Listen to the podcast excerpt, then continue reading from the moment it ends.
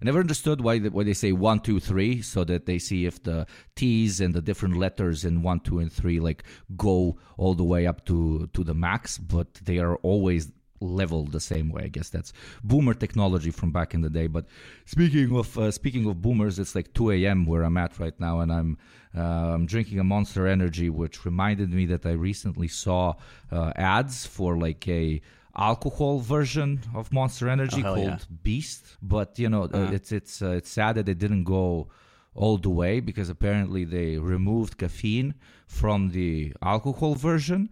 So Uh, just like what, guarana and alcohol. Qu- liter- yeah, yeah, literally. I, I mean, uh, if like the coke fiends or the or the edgy teens want to get drunk and also keep their energy levels up, now they have to buy a monster energy and a monster Hmm. alcohol. So I guess from a from a business side, it makes sense. You know, soon Look what they took from you. exactly soon we will have uh, all alcohol will be uh, che- uh, what the fuck what are they even flavored with like white uh, gasoline flavored um, but you now ever- uh, like Have you ever had that? Um, they make a Brazilian soda that's just like guarana flavored. It's just it just like made out of guarana. It's like um not an energy drink. It's just whatever Yeah. the fuck guarana is. I'm sure it's like some some plant in Brazil. Yeah. Um, but it tastes like if energy drinks tasted better. Like it's really good. I, I when I was in Spain, like I drink it all the time.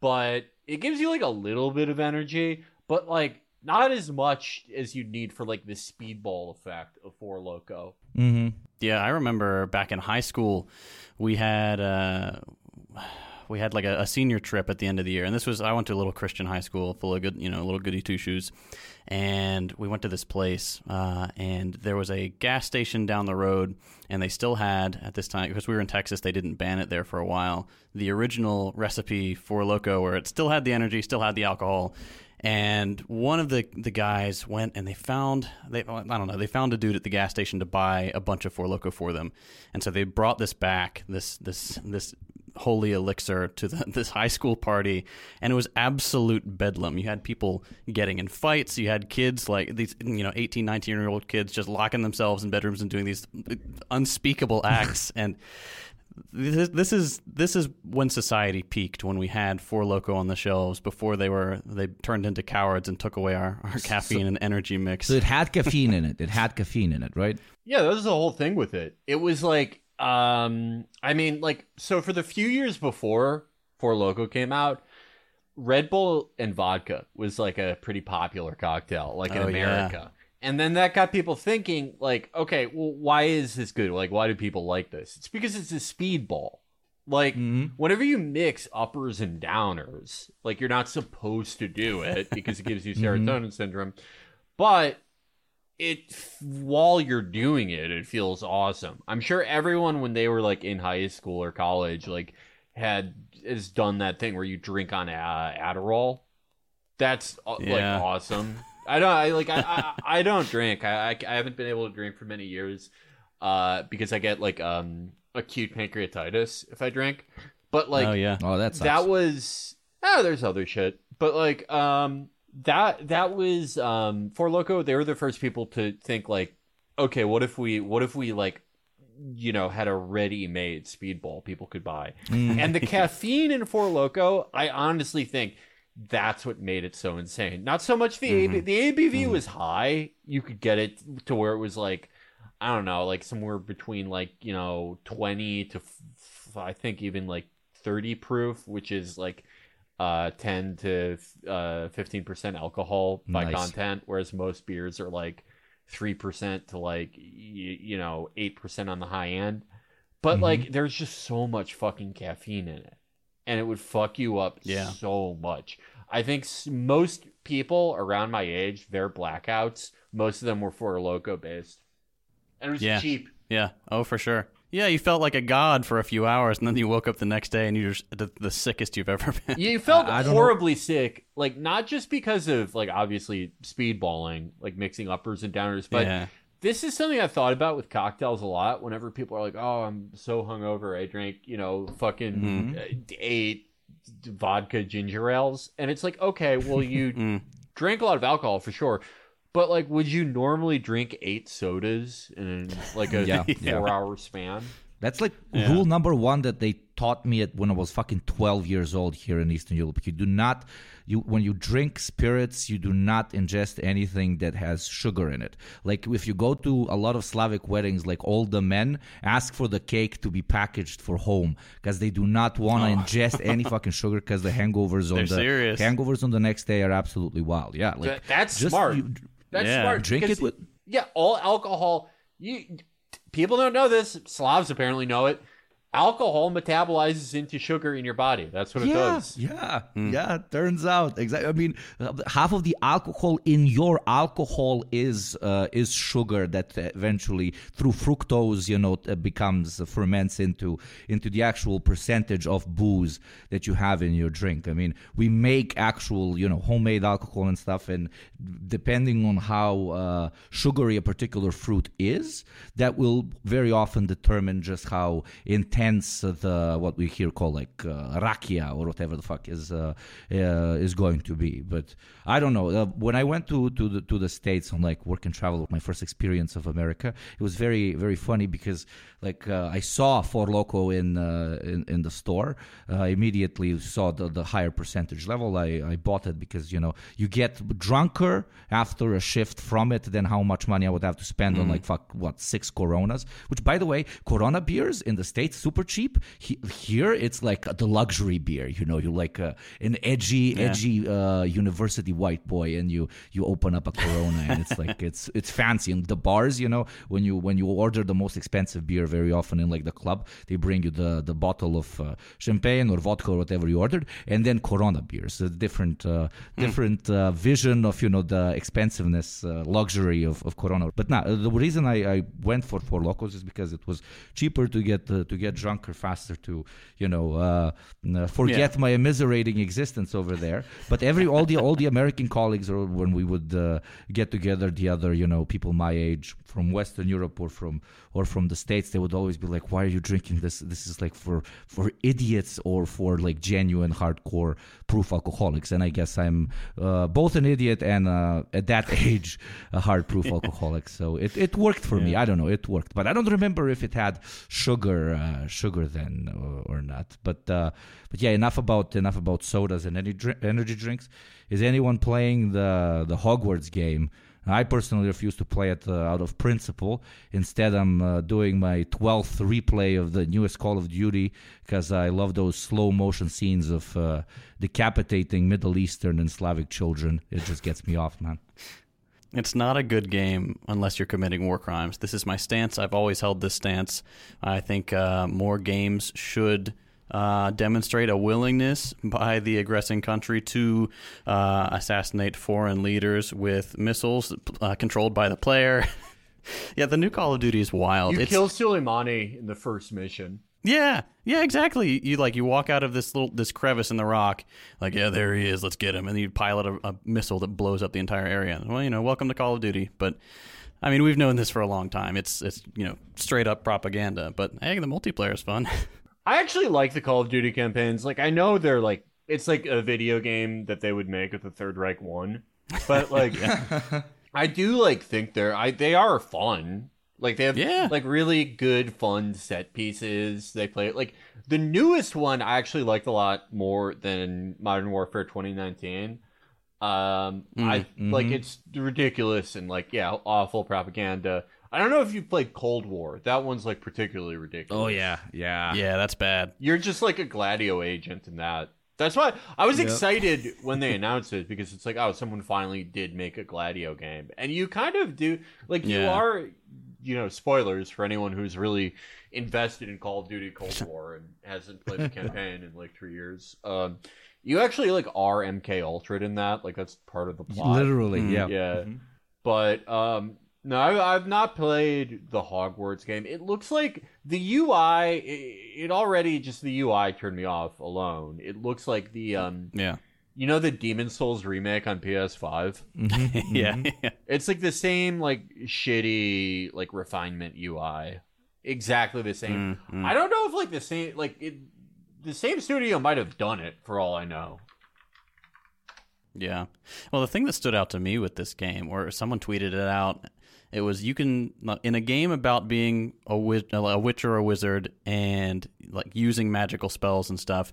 You have access to fewer spells in the Hogwarts game than moves Pikachu can learn in Pokemon. It's like, man, at least have the, the scope. Put in some magic in the magic game. At least Okay, they let I'm- you kill people. looking up the developer um so they've previously the other games that they've made are um cars 3 driven to win um oh they made 25 to life Oh, that was a good fucking game. PS2, right? yeah yeah okay 25 to life okay i like take back Or maybe for nostalgia, I remember it as being good. But, uh, but yeah, I like that game. I think that was the first game I, I I like played a black guy, and I was like, "Whoa, like this is fucking different. You can be one of them." It was uh, my little, you know, my little faraway uh, foreign brain was uh, was uh, pleasantly confused back then. People it- people like hated this game when it came out like it got really, Really? bad reviews but i honestly like i don't know the same thing where it's like my memory of it is not that bad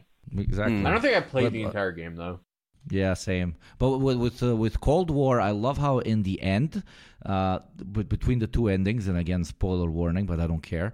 Uh, if you side with the with the with the West, with NATO, with the Americans, and so on, they literally betray you and kill you. But if you side with the with the Soviets, you like get embraced. You you feel proud. You feel love. You get you get uh, um, uh, you know indirect, not promoted, but uh, you get the. um, uh, reward of kind of saving the Soviet Union from its impending doom by nuking all of uh, all of Europe. You know, uh, you are allowed to execute all your former teammates and so on, and it's it's kind of it's kind of satisfying. So if you if you play throughout the whole campaign, you and you know as a as a as a communist, you're like very uh, triggered, so to say. It uh, it does give you that little. Um, thing at the end where you get to you know uh, screw off the the filter and completely uh, let yourself go and you know get all of that sort of uh, bad energy out which i i can't say i didn't i didn't enjoy after you know murdering like uh, 20,000 comrades especially that fucking thing. When you're getting out of the basement of the KGB building and there's two of you and you just LMGing through like all of these fuckers. Imagine if anybody made a game where you were LMGing and it's not GTA through like uh US police force They uh, did ground cops, zero, ground know. zeros. You do that in Ground Zeroes. tell me about it. I've that never played that. Metal game. Gear Solid Ground Zeroes is like one of the best portrayals of like the evil American Empire ever in any. Oh man, if our other host was here, he loves he loves Metal Gear. He'll back me. He would back me up on this. So, like Metal Gear Solid Ground Zeroes, it came after Peace Walker. I don't know if you guys played Peace Walker. Not a lot of people have because it was like on PSP. But you can you can play it on other shit now, and it's actually like a pretty good game. But Peace Walker is like very cutesy and like um, sort of self-aware, campy. There's a lot of homoeroticism between uh, Big Boss and Kazuhiro Miller hmm and there's all these mini games. It's like I it's like one of the cutesier Metal Gear Solid games, right? And then it goes immediately into Ground Zeroes where like the one of the subtext to that is basically like the Nazis won.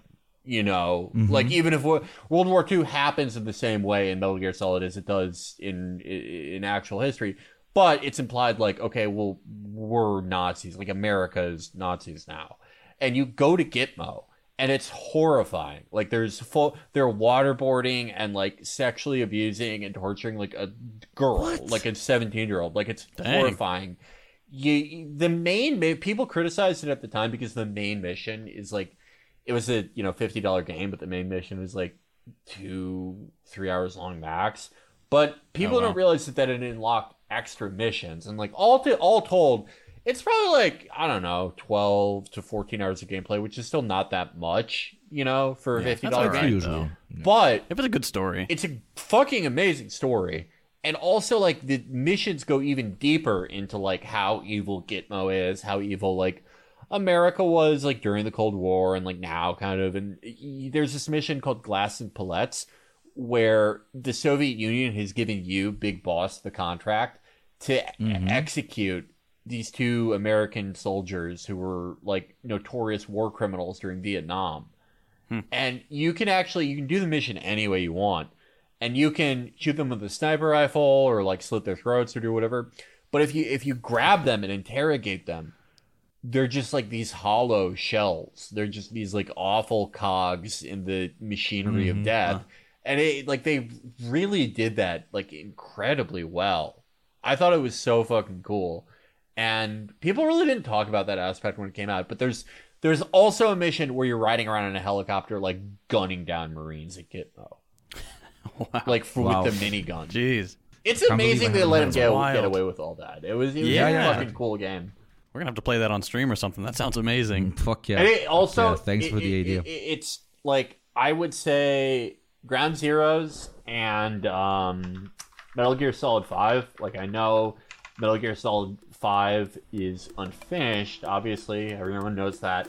But just mechanics wise, like how it plays, the best modern stealth games.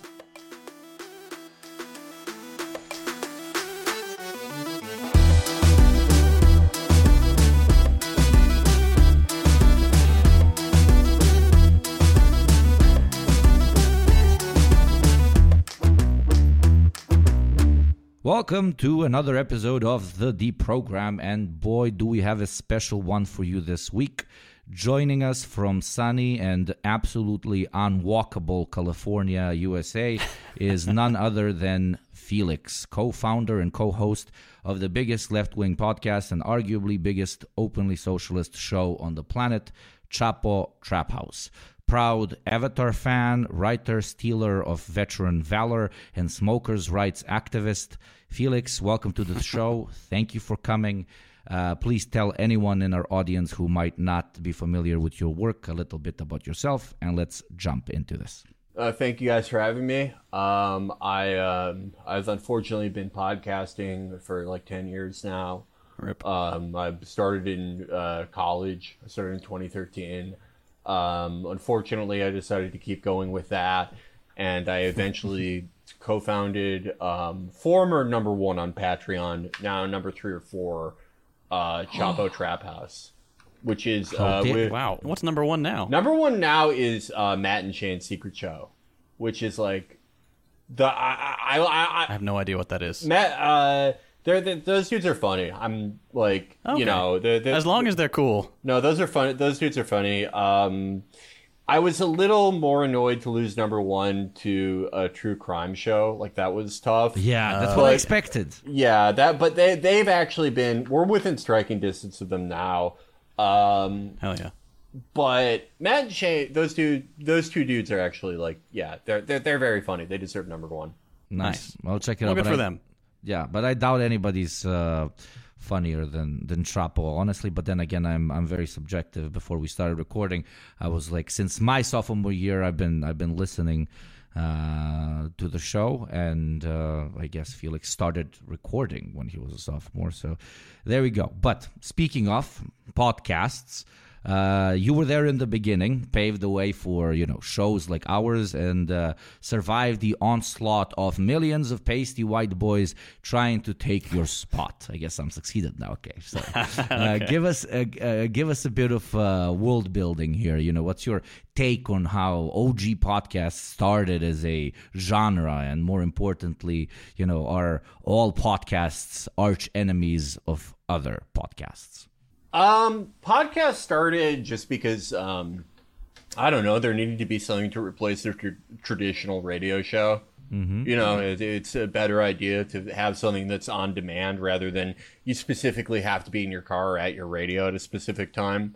Yeah. But um, if I was going to credit anyone with getting the mo- podcast as we know them today, because podcasts have been around like, you know, since like 2001, honestly. Um, you know, the the pod and podcast comes from iPod, but uh, yeah, it would probably be Joe Rogan is, is most responsible for what they are like now. You know, the Joe Rogan Yeah. experience started in what, like 2007 or something, like pretty early.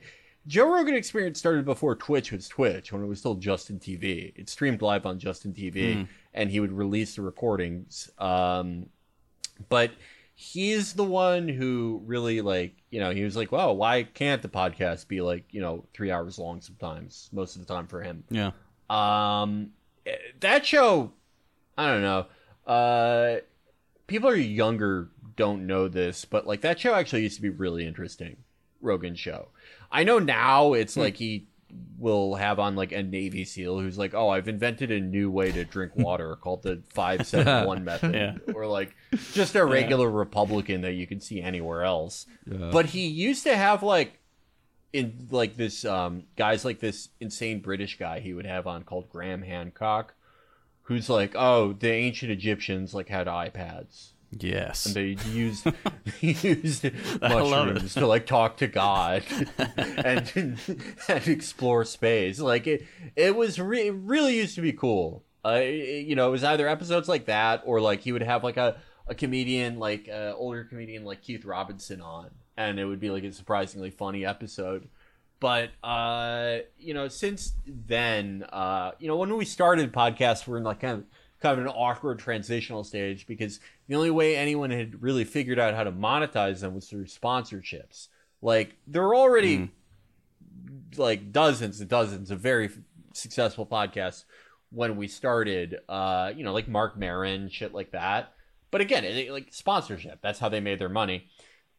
I would pro- like the first podcast I saw do this, like uh, that I saw use the Patreon model, where it's like one episode's free and one's paid for, was Radio War Nerd, which is still going and it's an incredible show. And uh, Ames and uh, Dolan have been like remarkable inspirations to us, both in us, you know, stealing their business model and also just you know them as writers. They're incredible writers. Their show's incredible. I really cannot recommend that show enough to people who want to be informed about global conflicts. It's a great show, but um, you know, we just we we were just like, okay, what the fuck, let's do that because we started our show sort of in the twilight of the Bernie 2016 campaign, and it.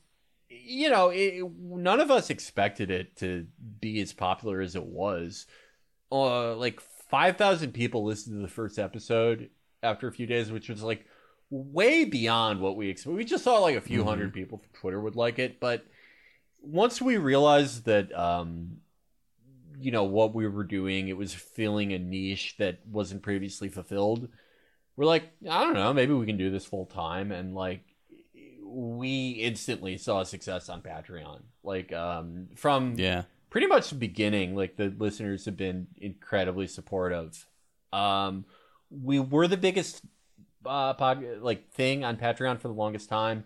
But i think since we since we did that since people saw that you can you know you can have like 10,000 20,000 30,000 subscribers like a ton of people have gone to patreon.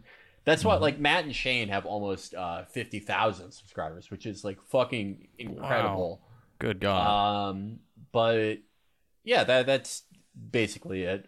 And the niche we filled was just like, you know, there was left wing content out there, but and there there was really good left wing content like Radio War Nerd. Um, but there wasn't as much that was just like Fun. like Radio War Nerd's fun, but I, I don't think they would build themselves as like a comedy podcast, which I think we primarily yeah. are. And yeah, that's really that's really the niche we filled. And I you know, we're I guess we're still filling because like weirdly, like after you know, long after the unsuccessful Bernie 2020 campaign, we kind of I kind of thought that that may be like our peak of popularity. And we kind of No. plateau after that, but Grill pilled back then. yeah, we like yeah, we we have more subscribers than ever now, mm, which is sort of insane to me. We we are like I don't know. If there's a, you know, another presidential election, we might we might come back to number 1. Yeah, I mean, you guys have become a staple in the podcast landscape, and uh, yeah, I have no doubt. Like people remember your coverage of the Bernie campaign, and like I do too. So I'm sure you know once Trump gets back in it and he he gets back in the saddle, and we see him taking on Rhonda from Florida, you guys, I think you're going to see a huge influx of people who just want the shit talkiest coverage they can find, and that's that I think is where you guys really shine. Is is the uh, is just the bullshit and the coverage of the the horse race bullshit. Well, I mean, honestly though, that's why us like breaking our own record now is kind of surprising to me because like politics is it's pretty much no politics happening in America right now. yeah. And I, I so I would say like we're we're kind of like we're definitely riding off the strength of Hell on Earth, which is uh, Matt and our producer Chris's uh, incredible series on Thirty Years War. Yeah, slaps. Uh, but I don't know. Yeah, I we were um, I don't know. We were we were talking about it a while ago. How it, you know weird it is to have something in in such an impermanent medium as podcasts and on the internet. Like uh, everything here, and especially like in comedy in general, is incredibly ephemeral. That it's turned out to be as sturdy as it has definitely surprised yeah, me. When, something becomes a household name, I mean, you know, you have uh, people who are pop singers and then they move into rock and then they become actors, and people who um, got used to uh, receiving quality from them when they were pop singers, even though pop and quality, but you get what I'm saying, uh, tend to follow them throughout their other adventures. It depends on just how you know deeply into the subconscious of the in this case listeners you you get in and how much in this case they uh, they respect your opinion and how much entertainment they get out of it and you know uh, for how much they get radicalized etc etc that even when you cover topics that are in no way uh, connected to maybe why they started listening uh, they they still continue to to continue to follow. So while it feels because you know it's this relatively new phenomenon, this super like it's super weird for me, for example, to say that you know I'm I uh, like I I try to not even tell people you know that uh, I do I do I do a podcast because it's one of the kind of it feels like I, I never tell entered people. a cheat code into capitalism. Yeah. Like I, I can make a decent living. I can you know propagate my uh, ideas and ideology, etc., etc. And I I don't have to you know. Uh, piss down anyone's throat you know i don't have to have employees i don't have to betray my ideals while at the same time being able to live a relatively decent uh, life in capitalism. I don't know if you guys feel like it but it to me it feels like like i am you know living in non-reality. Everyone else be it with their with their 9 to 5s or their businesses or, or their struggling addictions etc etc are living you know in the real world. But like by being able to pull yourself out of the quote unquote real world and do this as a as a profession while also being able to find purpose in it is both a blessing but it's also very like uh, like confusing. And then put on top of that uh, what what Felix mentioned previously you know the feeling that uh, it might go away at, at at some point creates this cocktail of uh, of you know you both being uh, grateful for being able to do what you're doing at the moment but also feeling confused about whether uh, you know you like you're even real to an extent if, if it makes sense what i'm saying Yeah, that that I mean that is fundamentally the problem with like any entertainment career. Like all of that. Yeah. Like an entertainment career, you certainly have like a higher ceiling than most careers that 99% of people have, but there's also like there's no real guarantee. Like no one has to keep subscribing to you. It can all, you know, very well all go away like tomorrow. Uh and you know, what you said about like living outside the cycle absolutely is the vast majority of that is positive, right? Like no one wants to have a 9 to 5 or anything like that.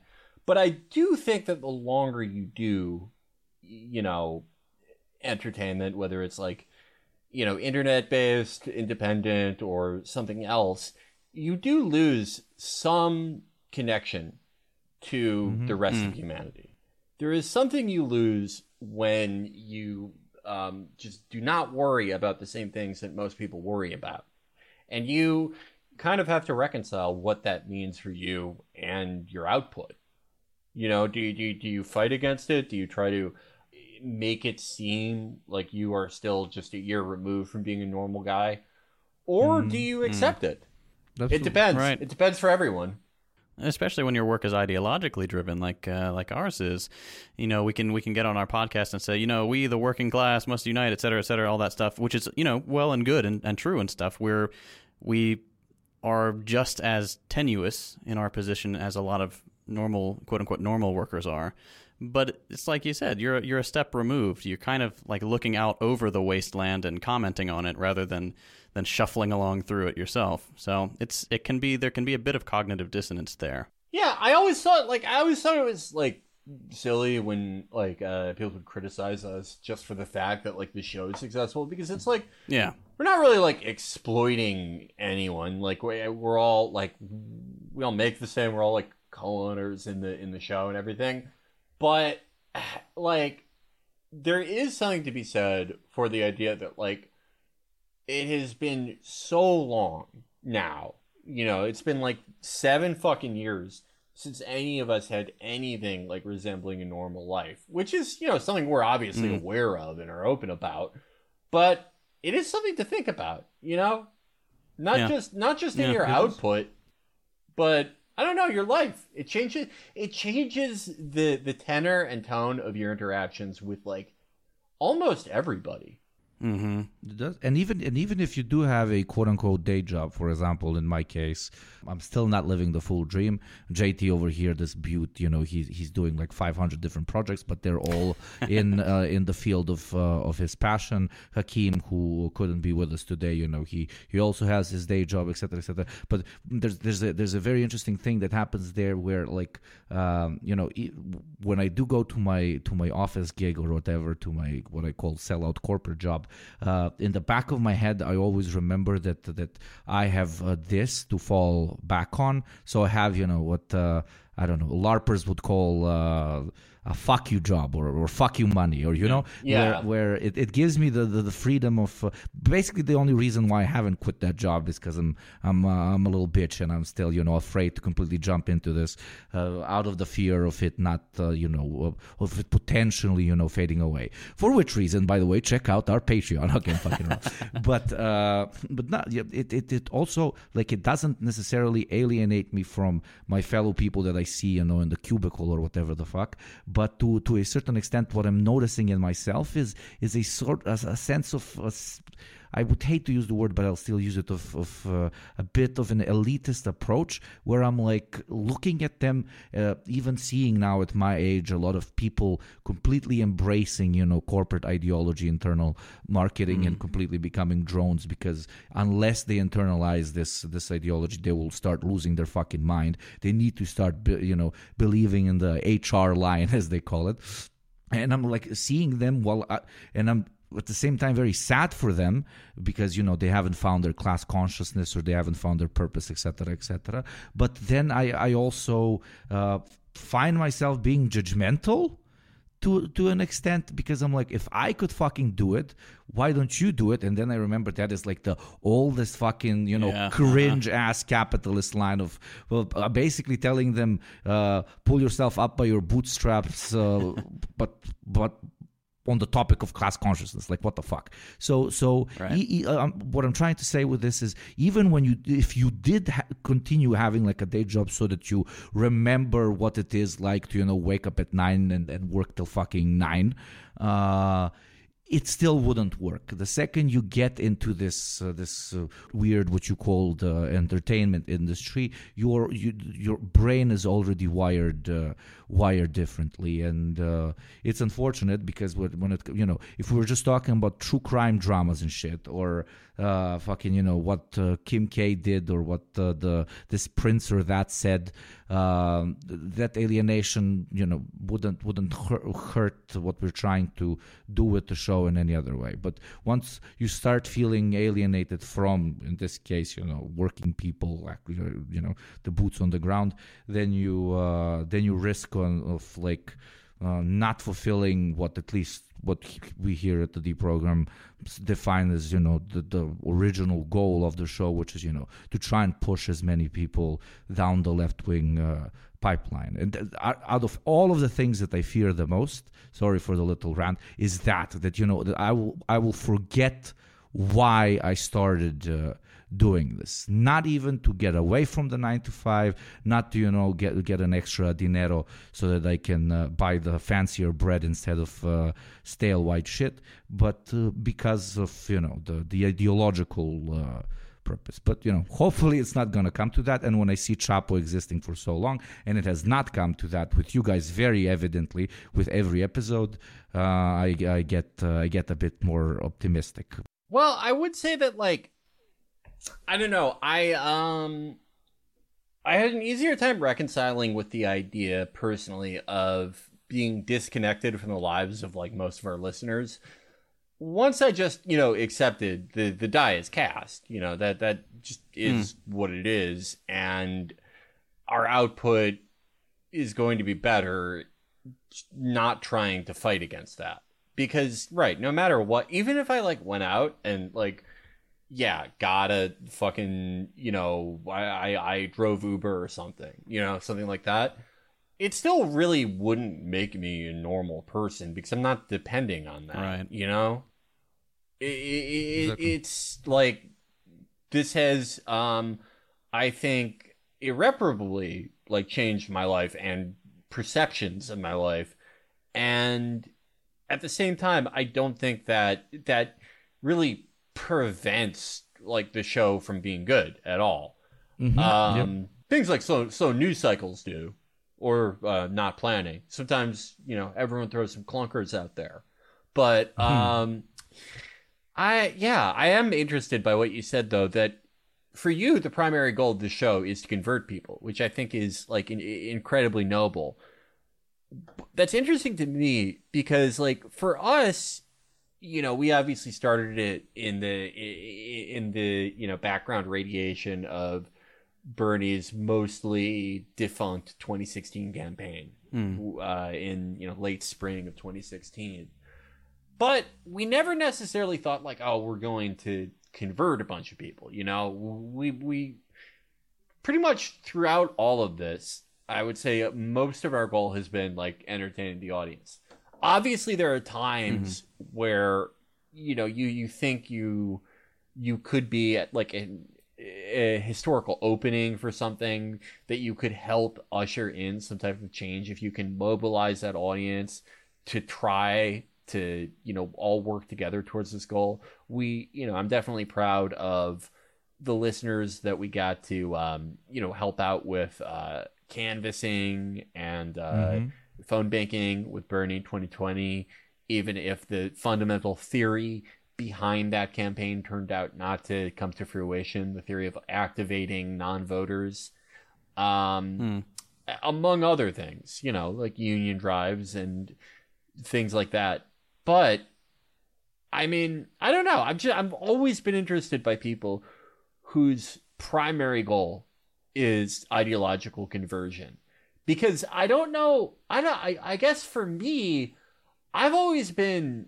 I started out skeptical of the idea of like fully converting people, but incidentally, like along the way, people have told me like, "Oh, I was a fucking liberal, like uh, Obama guy," Yeah. or I, you know, even I voted for Mitt Romney, and now I'm here. I don't. Yeah, you would say that's like the primary, the number one goal for you for all your output. It depends on what we're what we're talking about. I think for like my channel, my YouTube channel especially, absolutely. Like I do socialism 101 stuff, basically getting people over that initial hurdle of socialism bad. And Hakeem and Yugopnik are a bit more advanced than that. Um, but with the deprogram, I mean, as you can tell from the name, it was kind of intended as a way to help people unlearn all the years of propaganda that we've been spoon fed um, by the corporate media and people in power and stuff like that. Um, but over time, it's also kind of become like like a break room where we, we just kind of hang out and help the listeners unwind because a lot of them told us like after the early episodes they're saying hey we, we love your show specifically because we don't feel super depressed after listening. Like i was having a bad day. I listened to the deprogram i get a little bit more hopeful about the future. And like okay that's good. That's something we can pair with the ideological work to help people feel better people who feel better about themselves better about the future a little bit more hopeful are more likely to be activated to go out and actually try to do something because they believe that a better world is indeed possible. So we're trying to strike that balance Yeah, perfectly put. I, I wouldn't have anything to add to that except uh, that you know the, what the, our show is like under seventy episodes old. So as it's uh, as it's growing, it's been uh, Yeah. it's been adapting. So we have absolute shit post episodes, which are obviously there to one hundred percent unwind and for us to just make jokes and uh, and uh, enjoy each other's company. But then there are very strictly defined episodes which address specific topics, be it in theory, be it in current events, uh, blah blah blah, which try to convey an opinion to the uh, to the audience, which then they can choose to to follow or not. But what you said, you know, it doesn't matter if you started it more as an entertainment thing or not. If if at the end of the day it uh, manages to even change one or five people's uh, mm. opinions further to the to the left, you at the end of the day are a show which uh, uh, which fulfills that as a goal, willingly or not, and that is uh, that is inherently, you know, obviously subjectively a very a very good thing. But uh, uh, let's uh, let's go down the uh, the pipeline. As you know, most of you know, the our show was you know founded by three professional internet opinion havers who posted their shit in video format.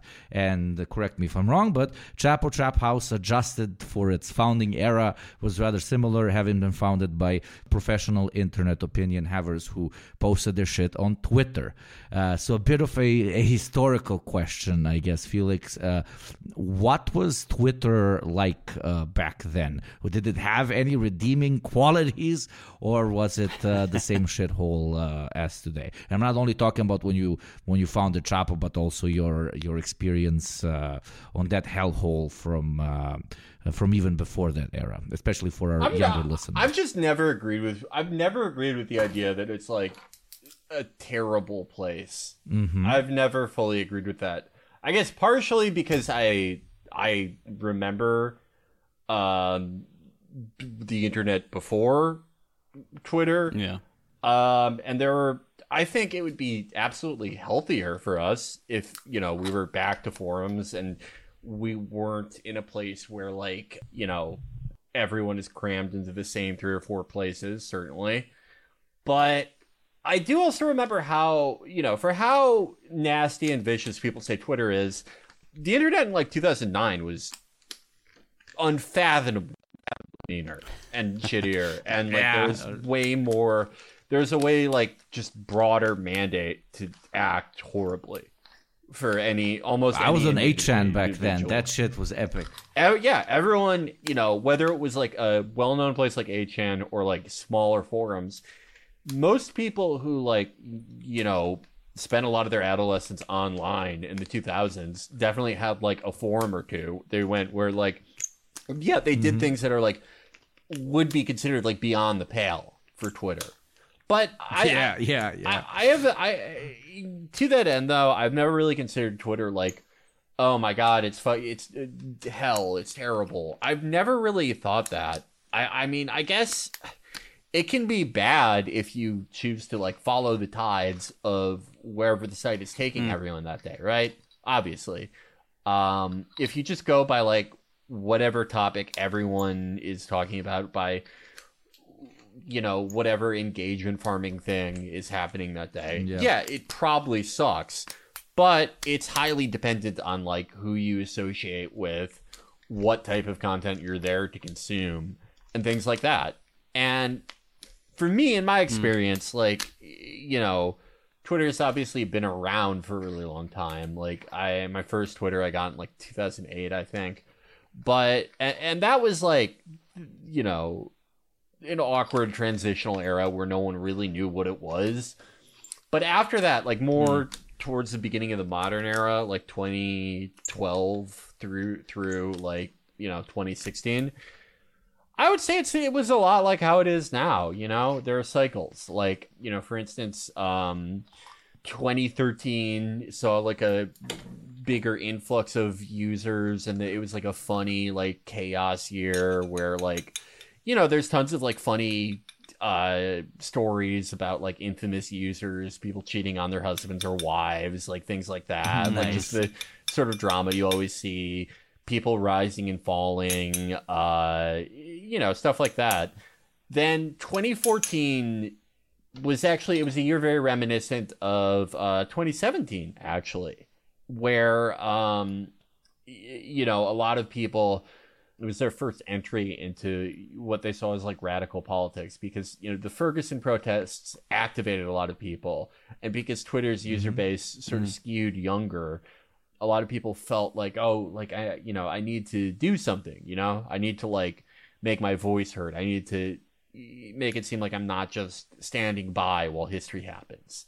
and a lot of a lot of stuff like starts off with really good intentions on Twitter, but because every single person is whether they accept it or not performing for an audience, it obviously like devolves and mm-hmm. turns into like you know mutates and becomes these hilarious things like it will start off as this like completely legitimate thing like you know police brutality and the general treatment that police police exhibit towards like you know black people in America and the underclass eh, is like insane and it, it it's absurd compared to even other western countries and all, all these other things that people are talking about in 2014 but then it gets put through the meat grinder of people people Yeah. performing for an audience.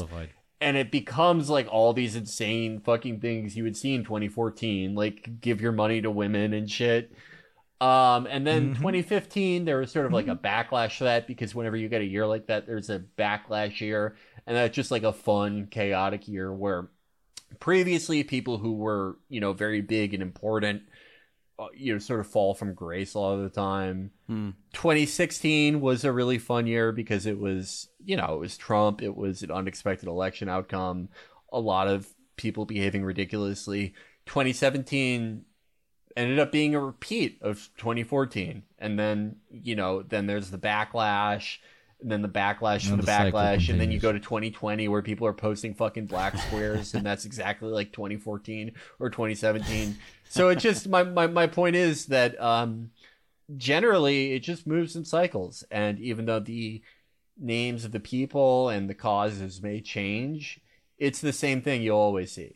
You see um people performing for an audience a set of events happen people develop some type of political consciousness that starts off well intentioned it gets completely obliterated by the fact that we are all performing now and just the general breakdown of social communication due to uh, phones and then you get a backlash Absolutely, I'm I'm, the resident Twitter defender here with th- these two assholes. Uh, I, I kind of I I, I share uh, your opinion, but like it, it it's also connected to like the the previous uh, topic that we we talked about. When you uh, while almost all of the so online movements start with uh, with great intention and they, they come from a from an innocent place because as you put it well uh, of the performative nature of uh, everything which is done in public and what is twitter if not you know arguably the most public uh, uh, forum that we that we currently have. It uh, it turns into a I know it's a cliche or whatever but it, it ends up commodifying the message that you were actually trying to put out. And the same with if you know if you're uh, if you say like you know me relatively innocently I guess yo I'm trying I'm, I'm, I'm doing the show because I wanna uh, we wanna uh, uh, radicalize people, push them further down the, the pipeline. Once it becomes, uh, you know, a, a, a performance, an aspect of that will always inherently be uh, be lost. But you know, when gravity is gravity and you you cannot uh, avoid it, uh, you gotta concentrate on the actual good that comes out of it. So yes, well, Twitter maybe at the end of the day always performative. Well, um, an audio show ranting about uh, communism is always going to be performative. Something still uh, uh, comes out of it at the end hopefully. Uh, and it's just not it's not uh, you know again and this is a tired point and we talked we had like separate episodes talking about it here on the show but the it, you know the big question of uh, uh, when you consume content that makes you feel like you did something similar to, for example, you know, uh, voting in the U.S. You know, you do it once every four years, and you say, you know, I don't have to do absolutely anything else for the next four years. Does maybe consuming, in this case, left-wing content also make people feel like, you know, I've done enough? uh, you know, I, I donated five bucks to uh, to these Chapo guys or these program guys. This is my uh, my activism of the day, the week, uh, or the year. Uh, but if we again, uh, if we concentrate only on that, nothing would uh, nothing would get done. Because today, like, tell me, is is there a thing that is not content? I mean, there's uh, Mm. there's fucking five million sub uh, YouTube channels of bricklayers, motherfuckers that go into the forest and just make a make a wooden house for like three fucking years, and they make a mill out of out of, out of that YouTube channel. Absolutely everything is performative. Everything is content. So. The, the, it's gravity. You you can't get uh, you can't get out of it no matter how much you try. So you might as well try and use that content to the best of your ability to uh, to impact uh, your surrounding and whatever you personally consider positive. Uh, but um, speaking of i guess continent podcasts and so on it's uh, you know uh, it's an american product no matter how much it hurts uh, Hakeem's little arab soul or how much it crushes my slavic pride. Uh, we're basically in a yank business so following that is the you know is the podcast the last great american product. I mean the us used to you know pitch itself as such a cool kid down the street, but it very evidently isn't anymore. Sure, the rest of the world still listens to rap, buys your jeans, and you know eats McDonald's when we have a hangover. But all of that is now mostly thanks to good old cultural imperialism, which normies call globalization, as mainstream as it gets. So when did this downfall as the cultural beacon of the world uh, begin? You know, I don't know when they banned smoking areas in restaurants, when the twin towers went down, Rocky Four. Uh, when did the you know red, white, and blue stop being cool? I really tried to make that rhyme. I couldn't find a fucking way to make it. I think I think even though even though it's like not cool to be American anymore, I don't know when the last time it was cool. I don't know, maybe 1992 or 1993. American culture is still like the most effective weapon of the American empire, you know, whether it Yeah. intends to be or not. It's still like the most pervasive thing. Even if it's like not cool to be an American in other places, um, American culture is still like the most broadly imitated culture and has the deepest effect on culture throughout the world. I mean, everyone kind of uses formats we invented, whether it's the one hour drama or the the modern pop song. Um, hmm I, I it's it's something interesting to think about because even as you know, if the American Empire continues to um, you know lose its potency a little bit in international affairs, which I don't know, I, I go back and forth on, right? Like sometimes you you look at things like um that the you know the fact that the deep state is so big that its own factions are fighting each other that um hmm they had to give up on plans like toppling Maduro. Uh, they had to give up on regime change plans in Syria. Uh, you think, oh, maybe maybe it's it's it's we're losing our bite a little bit, but then uh, I would also say this past year that NATO generally is probably in a stronger position than it was five years Yeah. ago Absolutely. there are ebbs and flows and i don't think anyone any, any one of us no matter how much any of us know and i don't think even john dolan himself could accurately predict where the empire the blood and guts part of the empire will be 20 or 30 years from now but i think if you're looking at an area where we're should we show absolutely no signs of slowing down it's culture and to hmm. that end, yeah, podcasting is a very American product because it's it's the perfect like bad ephemeral thing for this time. And so are YouTube videos. And so is all of it. We, mm-hmm. you know, Yeah. we Americans are the author of the formats that the rest of the world uses.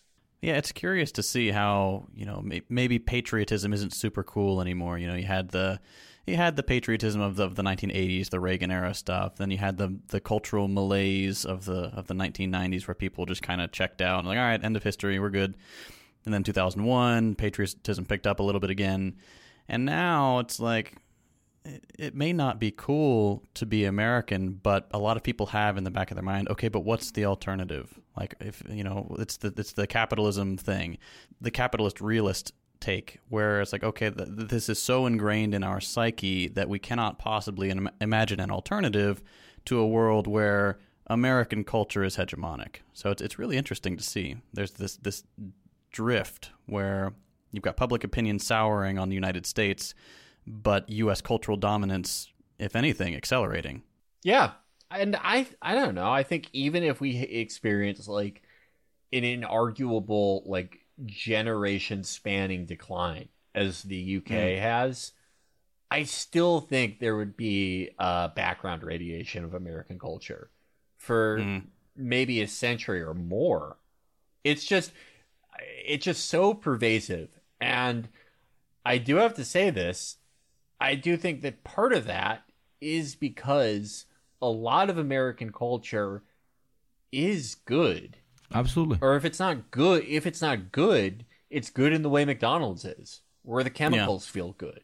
Some of American culture, I think, is legitimately like inimitable by anyone else. Like I don't really think any other country can make rap like America can. Mm. You know?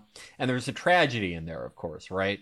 That Yeah, yeah. the probably like the most abused uh, abused group of people within America create one of the most hegemonic aspects of American culture, one of the most celebrated and loved and Mhm. imitated, right? But I don't know, just the combination of both the formats being so ready made and uh, everyone adapting to them, and the fact that people have been imitating it for so long now. Yeah, I think that background radiation is going to be there for a while. Even if Mm. even if there is like a day where it's like the fall of the American embassy in Iraq, even if that happens like in 200 countries in one day, I think even 50 years from that day, people will still be listening to American music and Mm. do like making American TV. Even if they're even if they're Korean or or or, or, or Nigerian or anything. It's just so Mm. fucking pervasive in this way that like British culture never could be when it was their empire. Yeah. And even even then, there's background radiation of British culture in former colonies and places all over the place. to this day, even to an extent. Yeah. And they never made it. They never had like NBA YoungBoy or anyone that good. yeah. Like uh, right now, I'm, I'm I'm sitting here. I'm drinking the fucking monster next. Uh, like it's poured into a cup that says uh, Boston on it, and uh, and uh, uh, I have the script open on uh, my laptop and on which is what made in the U.S. and then a phone that's made in South Korea, which is basically Asian U.S. So uh, it, it, not even looking from the aspect of products, but uh, mm, uh, being a representation of, of American culture to an extent, but also when we're talking about music, art, uh, and so on, some of the the greatest uh, uh, pieces of art have come out of out of the U.S. in the last you know uh, century. You know that has a lot to do both with the, the expression of you know very downtrodden groups inside of the U.S., but it also obviously has a lot to do with you know uh, it being the wealthiest country that has ever existed. So you know uh, the the Thing of you know people that only people that have enough time to you know be philosophers to philosophize uh, can be philosophers. So you know obviously in the in the place with the greatest wealth in the world, uh, the highest output of uh, of great uh, art content, etc., etc., is going to uh, is going to happen. But like talking from from outside of the U.S., a very interesting, cool trend. Um, that I've noticed is that people uh, have started quite literally, quite intensively to define things as you know. Uh, I'm people don't say you know I'm into American rap. People say I'm in into black music or African American music or like hip hop that has come out of uh, those and those communities inside of the U.S. So kind of uh, people are recognizing. Uh, something that only Americans up until recently genuinely noticed, and that is just how divided up the the country is, and how you know how different uh, some guy from rural Texas is to a fucking you know downtown New Yorker. Uh, the rest of the world, again, thanks to Americans sharing these stories with us, uh, have have learned this, and so you know more and more people. When they say they appreciate a, a, a, particular thing that came from the United States, uh, they are better able to pinpoint from where inside of the United States it comes from. So that is kind of the the cool aspect of it because no matter how much uh, you know more and more people learn about you know the imperial core, you know, evils of empire, etc., etc. Thankfully, and I really hope they will be able to. They will be able to um, separate that from the from the incredible stuff that is that has uh, come to us from the from the U.S. You know, sometimes we, you know, in our in our fervor of always always dunking on the on the Yanks, especially that I'm the resident, you know, uh, America hater here on the show. Uh, it's it's uh, important to to recognize that uh, uh, you know not all not those two are not uh, directly linked. You you don't have to like uh, a system a government or foreign policy of a particular country and at the same time uh, call all of its cultural exports fucking degenerate or whatever the fuck. That's literally fucking reactionary thinking. Something i've something i've actually like been surprised about you know since um more Twitter than other places. Um, it was only through Twitter that um, I, I got to really talk to and get to know a lot of people. Uh, people who you know spent their entire lives in Lebanon or Syria or even like uh, you know grown up in Iran or maybe come here things like that how actually like all these places all these people who have all the reason in the world to despise any American yeah. they talk to, where I would not blame them for that at all. How gracious and how much uh, they looked at it, you know, me or any of my friends, uh, they took us as individuals first rather than Americans. It, it was like a level of graciousness that mm. I typically do not see all Americans extend to any of our declared enemies.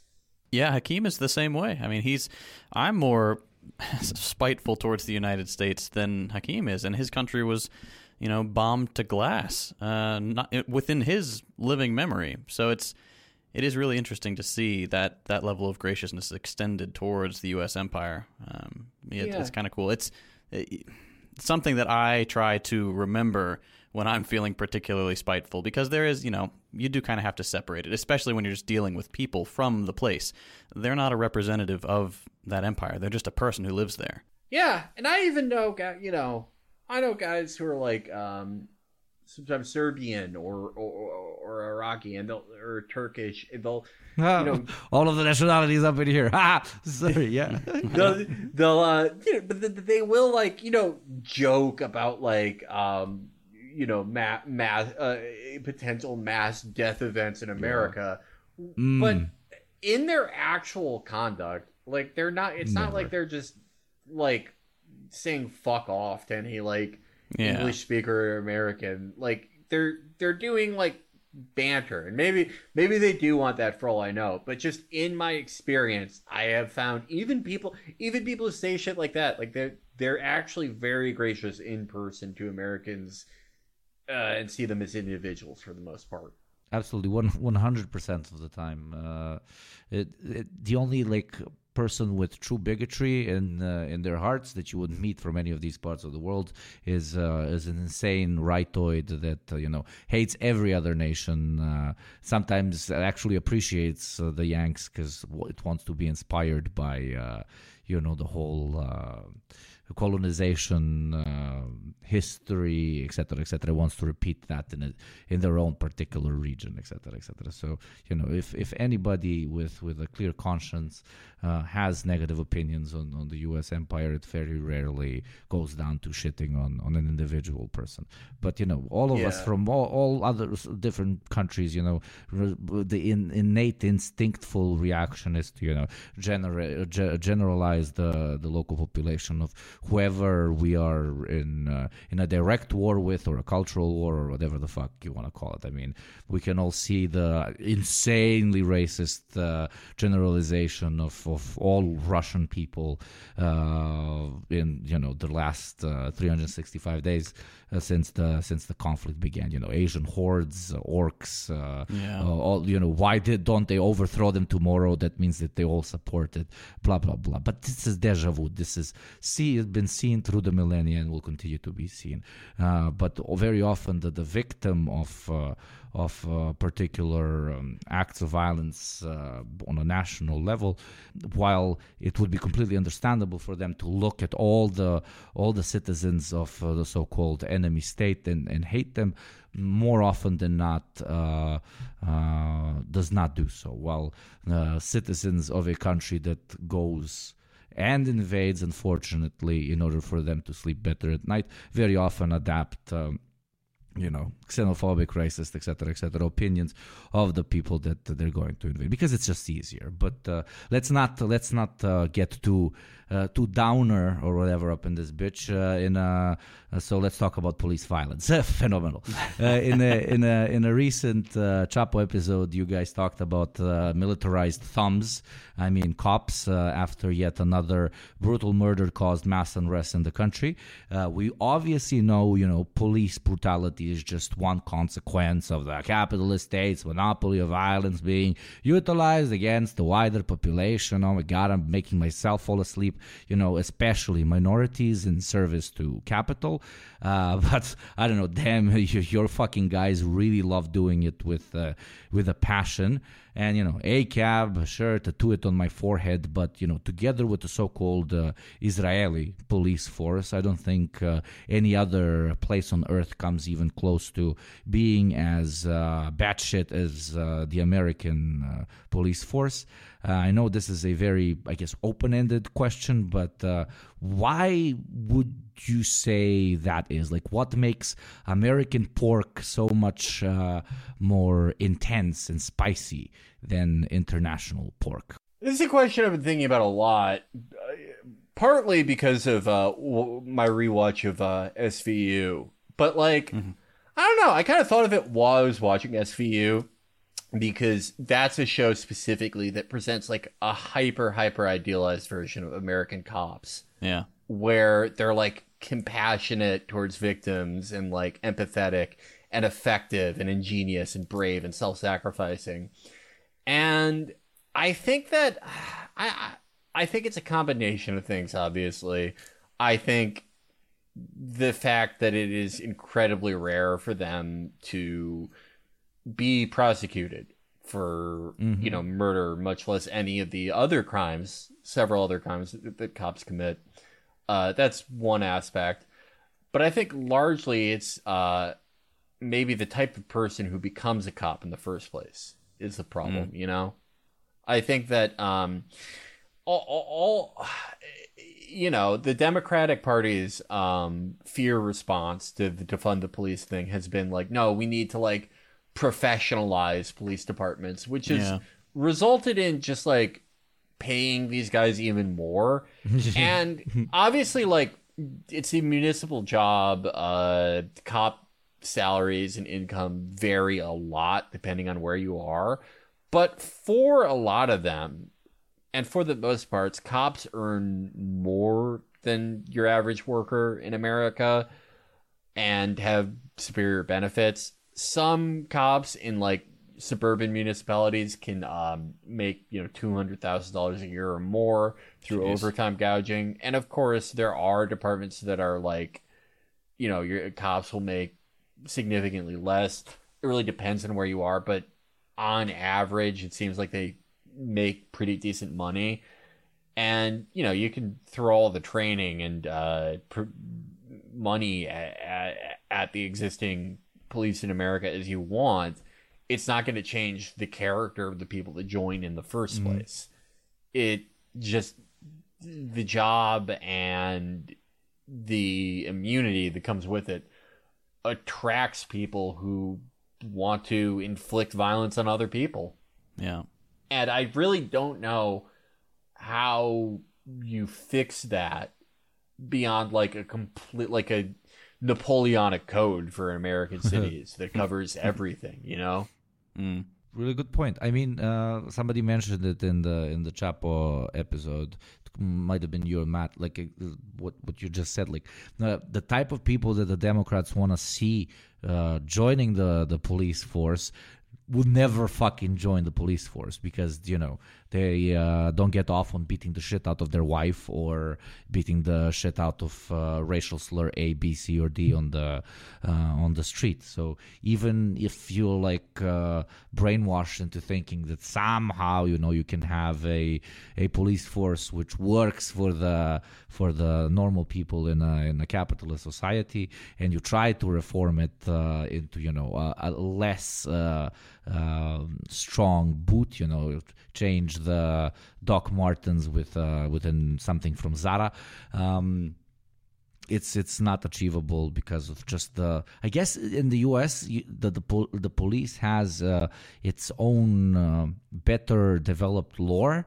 Uh, what I mean by that is like uh, you know uh, what it means to be a cop is more uh, better defined than what it is in, in other countries, which is from my perspective, basically, you know, we uh, we couldn't get it in get into the army, so uh, we want to be like an army that doesn't, you know, go abroad and beats the shit out of people, but uh, gets to, you know, uh, exemplify power that we maybe don't have in our own households or through uh, how we grew up, etc., etc which we want to get on the on the street. And uh, when you know the lore is very well defined only people who know that specific lore want to play the game uh, or want to in this case uh, join the police force.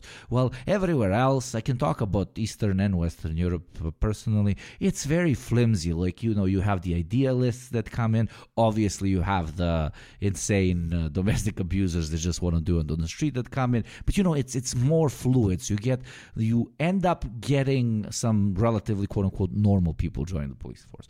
But in the U.S., you know, you gotta you gotta follow the strict, you know, uh, skull with the blue fucking lines thing, and uh, that's the only time when you're gonna be allowed to join. And even if you join and you're not like that, you fucking quit. You know. I think a, a, part of it in the U.S. is a legacy thing. I mean, co- the Lore. early cops were slave cat. Yeah, they, yeah, they were slave catchers and they were strike breakers. They were they were hired with the explicit purpose of either catching other human beings to return them to slavery, or beating the shit out of striking workers. And that had that kind of mindset of treating your fellow Americans as enemy combatants has stuck around to the present day, I think, as you can see with stuff like Cop City, where they're training these people in like a, a, full reconstruction of a city to, to train them in urban warfare and stuff. It's like you're not considering these people like the people you're supposed to protect and serve. You think they're the enemy. You're you're suspicious of all of them. You're on edge. That's why you shoot them so much. It's I think that's Yeah, de- that's definitely true, but I mean most other industrialized countries or really most other countries w- with police forces. Their police forces also really didn't start with Yeah, noble intentions either. I do i think though you hit on something pretty valuable there. I really do think both with police violence and i don't know i guess life in general in america we we tend to downplay the effect of um, being told that we were at war all the time. Yeah. and the the this again background radiation of the American Empire and the death that that entails, the amount of uh, murders and repression dealt out to faceless people that we'll never know every day to maintain our way of life. I do think that has a massive effect on how our police hmm. conduct ourselves the, or conduct themselves Cop confirmed. yeah Oink, conduct oink. themselves hmm. but also as also as a lot of americans conduct themselves yeah. i do think that we you know we bring to take a term from patrick wyman we bring the frontier home but we only bring it home to specific parts of america like the south side of chicago or parts of jacksonville or baton rouge. And yes cops do tend to treat these neighborhoods as occupied war zones and Yeah. treat the people there as you said as combatants. And if you treat people as combatants they will act as insurgents you know? Mm, mhm. if you're taught from the day that you're you know you you have conscious thought that you're at war you know what is your life going to be even if you do live in america Good lore. U.S. elections 2024. Uh, be quick. Give us the funniest scenario, the least bad scenario, and the worst scenario. Note there is no quote unquote good scenario. I think uh funniest scenario Biden beats DeSantis by like four point four or five points. Uh, dies two weeks from inauguration, or maybe two years into the term, uh, and then a I'm challenger, a challenger type event, like some type of like national tragedy where the president like really needs to knock it out of the park. Kamala needs to nail that. Oh god. that because so much Oh. funny shit would happen because a like if like DeSantis DeSantis got the nomination and lost to Trump, then it like then if you're the Republicans, like then what? That was your entire Yeah. idea. It was like, oh, DeSantis is all the good Trump things with none of the bad. What do you even do? Do you just kill yourself? um, Kamala being president would just ev- hilarious. They couldn't hide her anymore. Mm. You think it's even I think- possible? I don't. Yeah, maybe she's cursed. Maybe like Biden dies, but then like I don't know, she gets impeached for like some embezzlement scandal from when she was a California Attorney General. Like it's a Spiro Agnew type thing, and then like yeah, the Speaker has to become president. But um, no, worst scenario, I don't know. It's hard to say. I mean, DeSantis being president would be pretty bad. Yeah. Honestly, Kamala being president would be pretty bad. All of them would be pretty bad. I don't know. DeSantis with a trifecta would Yeah. be pretty bad. You'd probably see like the beginning of the end for like Social Security and shit. And I I think you would see like sort of an increased posture of the American empire abroad.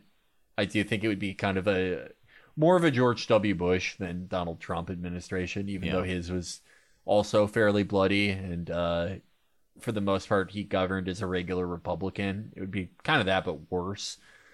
Um, I don't know. It's really hard to pick a worse outcome. yeah. They're all pretty bad. Yeah, I think my money would be on DeSantis. Like, it's the same kind of situation as if you were looking at, you know, Donald Trump versus Ted Cruz or something. It's just the guy who's not Donald Trump is taken a little bit more seriously. He's a little bit less of a goof, which makes him a little bit more dangerous. Like, people are gonna, they're yeah. not gonna write him off quite as easily, and you can.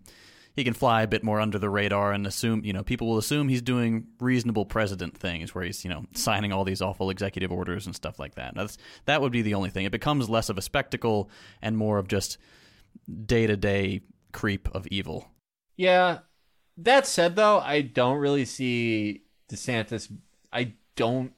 There are certainly outcomes in which he beats Biden, but I just calling it today, I would favor Yeah. Biden against him. I think he would definitely beat Kamala. Kind of no question there. But Yeah. um, I don't know. I think the, the the idea of DeSantis as like a national candidate who would like win undecideds, I really think that is yet to be seen. Like Oh yeah, they're just you know we kind of saw it with the midterms like obviously there was a dobbs effect there's a benefit there but it's not like Mm. the republicans are like going to become pro-choice or like meaningfully communicate that to people in 2024 no. and like we saw with the midterms the culture stuff like i it just does alienate people Mm. like if that's all you talk about like the- that's all the republicans talk about like they've just thrown all their chips towards like crt and like trans panic it's like even if people even if people like if you're just going off like numbers on a sheet of paper like if you're just going off polls even if you think they kind of agree with you if that's all you talk about you're frothing at the mouth about it that turns people off. Yeah, I mean, at the end of the day, I think you're going to see a bit of a schism with the Republicans anyway. I mean, you've got the people, all the all the conservative commentators calling each other names or groomers or whatever, just Yeah. just because they've cast their lot with Trump or DeSantis, whichever one they don't like. So they'll one will steal votes for the from the other. That's yeah. I like that, like, yeah, so the latest thing is Trump calling DeSantis a pedophile for going to those parties. Yeah. And then, like, DeSantis people are like, oh, well, like, you, you know, you hung out with Jeffrey Epstein. But it's, it is funny that, like, neither side can, like, deny the weird thing their guy did. Like, both Yeah. those things are, like, incredibly weird to do. Yeah. Like, both Donald Trump hanging out with Jeffrey Epstein, obviously. But also, yeah, DeSantis is like a 27 year old hanging out at these high school Yeah. parties. I remember when that first came out, and Republicans were like, "Oh, I will, I, I've done this," That's and it's normal, like, "Yeah, of course you have. I still do this. Like, yeah, of course." Incredibly sus. Yeah. I, I don't know. You've given me wet dream ideas of uh, what could happen with uh, Joe Biden becoming president and just fucking dying in the middle of his uh, fucking second week. You know, that's exactly. At least we have some good content. Exactly. That, that's the type Yeah. of you know evil us from the second and third world want to inflict on America. Not like actual people suffering, even though obviously people would suffer from this, but just the, these these uh, epic 360 no scope uh, me moments uh, happening with your government is literally what we what we live on. That's why if you if you talk about uh, talk to like uh, I don't know 90 percent of people from abroad and ask them like what was an interval in your life when you like were incredibly actively following American politics, like all of them are gonna tell you, you know, the Trump years. Like I like everybody, my fucking grandmother who doesn't probably even know what America is, uh, turned on the TV because you know our good old Cheeto boy was always there. So uh, uh, the U.S. never fails to disappoint on the on, on the field of. Elections and i'm looking forward to the to the coming one especially the the coverage by by you guys God, Yeah, it was so slap. fucking easy to do the show during Trump. there was just never a slow news day. It was awesome. So easy. No, it's amazing. It, it's a it's a content mill. It's amazing. Yeah. Um, but uh, as we're wrapping up here, we're getting towards the end.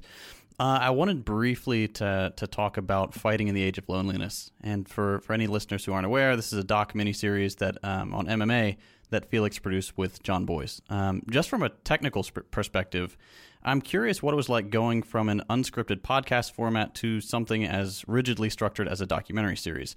Um, I know you were a sports writer in the past, so did this feel kind of like a return to form, or, or was it more of a challenge? It was definitely a challenge. I had never ever written anything that long. It was by far the longest thing I ever uh, wrote, and I think the original draft would have probably worked out to like three and a half hours or four of uh, screen time, and we didn't really have time for that.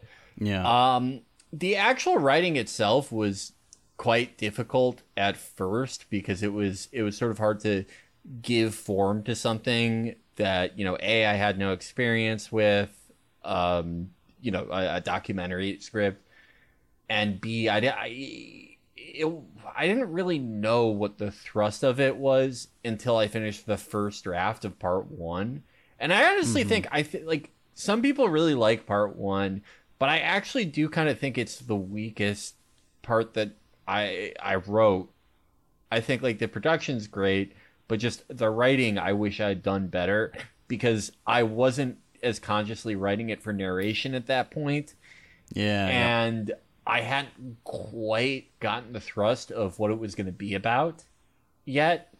Um, and I obviously I went back and I rewrote it, and it went through several uh, rereads and rewrites by me.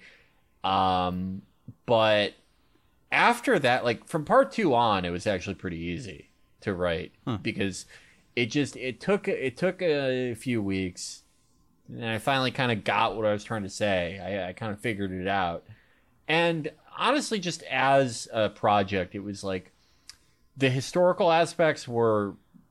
I mean, I just I was obsessed with MMA. It was like the main thing Yeah.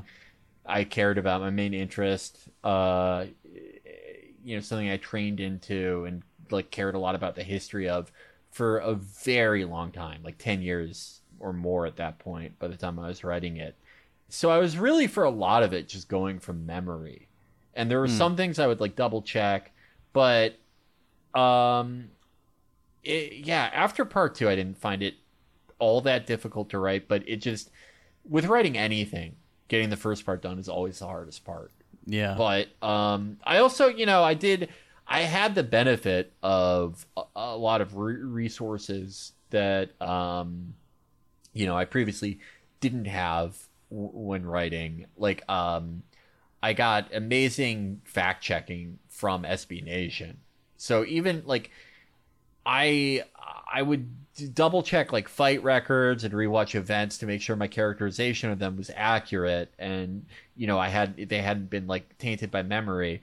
Um, but even when I would get like a detail wrong or like um, you know conflate two events, SB Nation just has like such good MMA writers and such good fact checkers that um, actually I rewatched it recently and um, there was there was only one mistake I found, but it, it was a graphic and it yeah. was so like I think I think I might be the only one who caught it.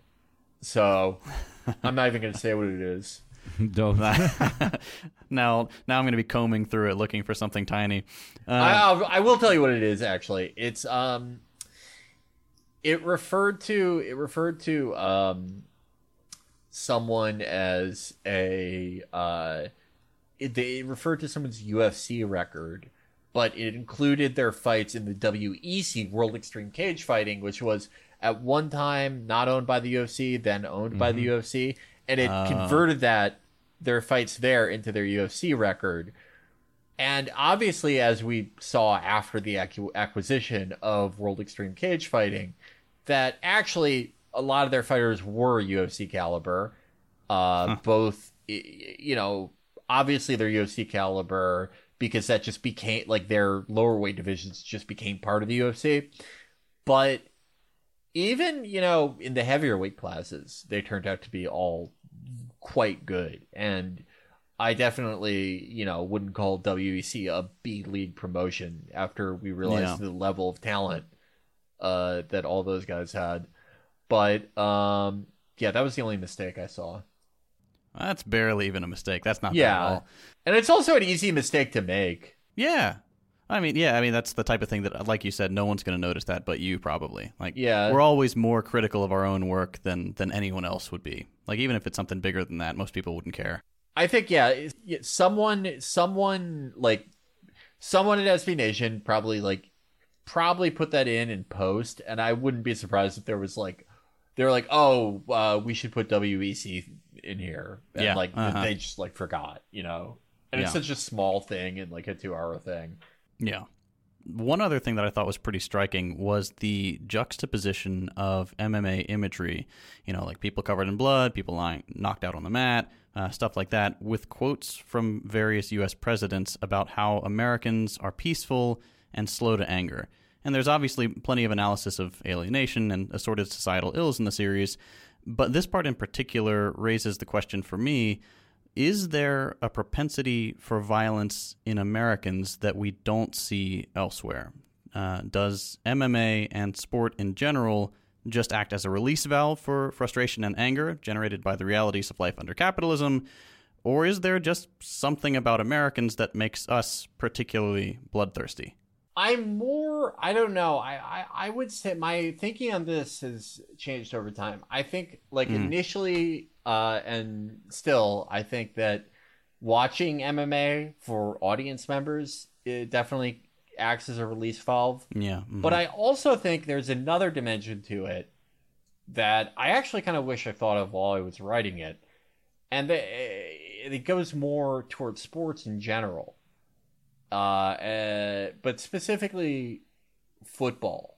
Mm. And I would say that violence in sports, in some ways, is like for Americans, it's like a kid imitating his parents. I think that we Yeah. like football because it's like it's like a pretend war Hmm. and we look at coaches like generals and it's like a war that we can sort of participate in Yeah. A- a- a- and i don't know i i think that i don't know there are two sides to it because americans don't really have that much of a fighting culture compared to like you know the english or most other places really. It's more of a talking culture but it's also a much more violent country right than a lot of other places. Uh, certainly a much higher murder rate. And you can attribute that to a number of material things and those are largely responsible for it but i do also think you know as we spoke about earlier that there is some effect that um you know knowing that your country is buttressed by all this violence hmm that that has some tangible effect on people's conduct and behavior Yeah. Yeah, it's a tough one because on the one hand, you don't want to, you know, essentialize and say, oh, you know, all Americans are inherently violent because that you get a little bit close to to head measuring there. Um, but it's it's weird to see like the uh, the other day there was a a, a um, road road rage incident where these two guys were both armed. They both shot at each other, and they ended up killing each other's children in their Yeah. in their cars. It's like, it's- Jesus Christ! Like what the hell? That we we are so unbelievably accustomed to hearing about this stuff, but that, that it takes something truly shocking and like deeply, darkly funny. What happened to fist like that to fighting? Just fucking, you know, or like pretend to fist fight. Oh Lord, you- that's all. Like everybody fucking like uh, for a country where you guys off each other all the fucking time. The set like everybody screams assault, assault when you even pull someone's jacket. You know, there's there- there's these two incredible extremes where you know you're getting your your head blown out or your kid's head blown out, and uh, you know if if you if you touch me, I will immediately call the cops. Here we're we're balanced. We beat the shit out of each other, or we talk shit, and then you know both of them, both of us cower out of beating the shit out of each other. Sometimes, in extreme cases, somebody pulls a knife and then everybody runs away. But like you know, it, it, obviously this is toxic, and uh, you know that the, the violence is uh, not acceptable. Blah blah blah. All the cliches uh, under the Yeah, roof yeah, that yeah. I can spell out here. But I, I, nobody fucking dies at the end of the day, which is uh, you know superior to an extent. Yeah. I mean, it's interesting. I mean, we have guns. A lot of other countries have guns, but don't kill each other as much.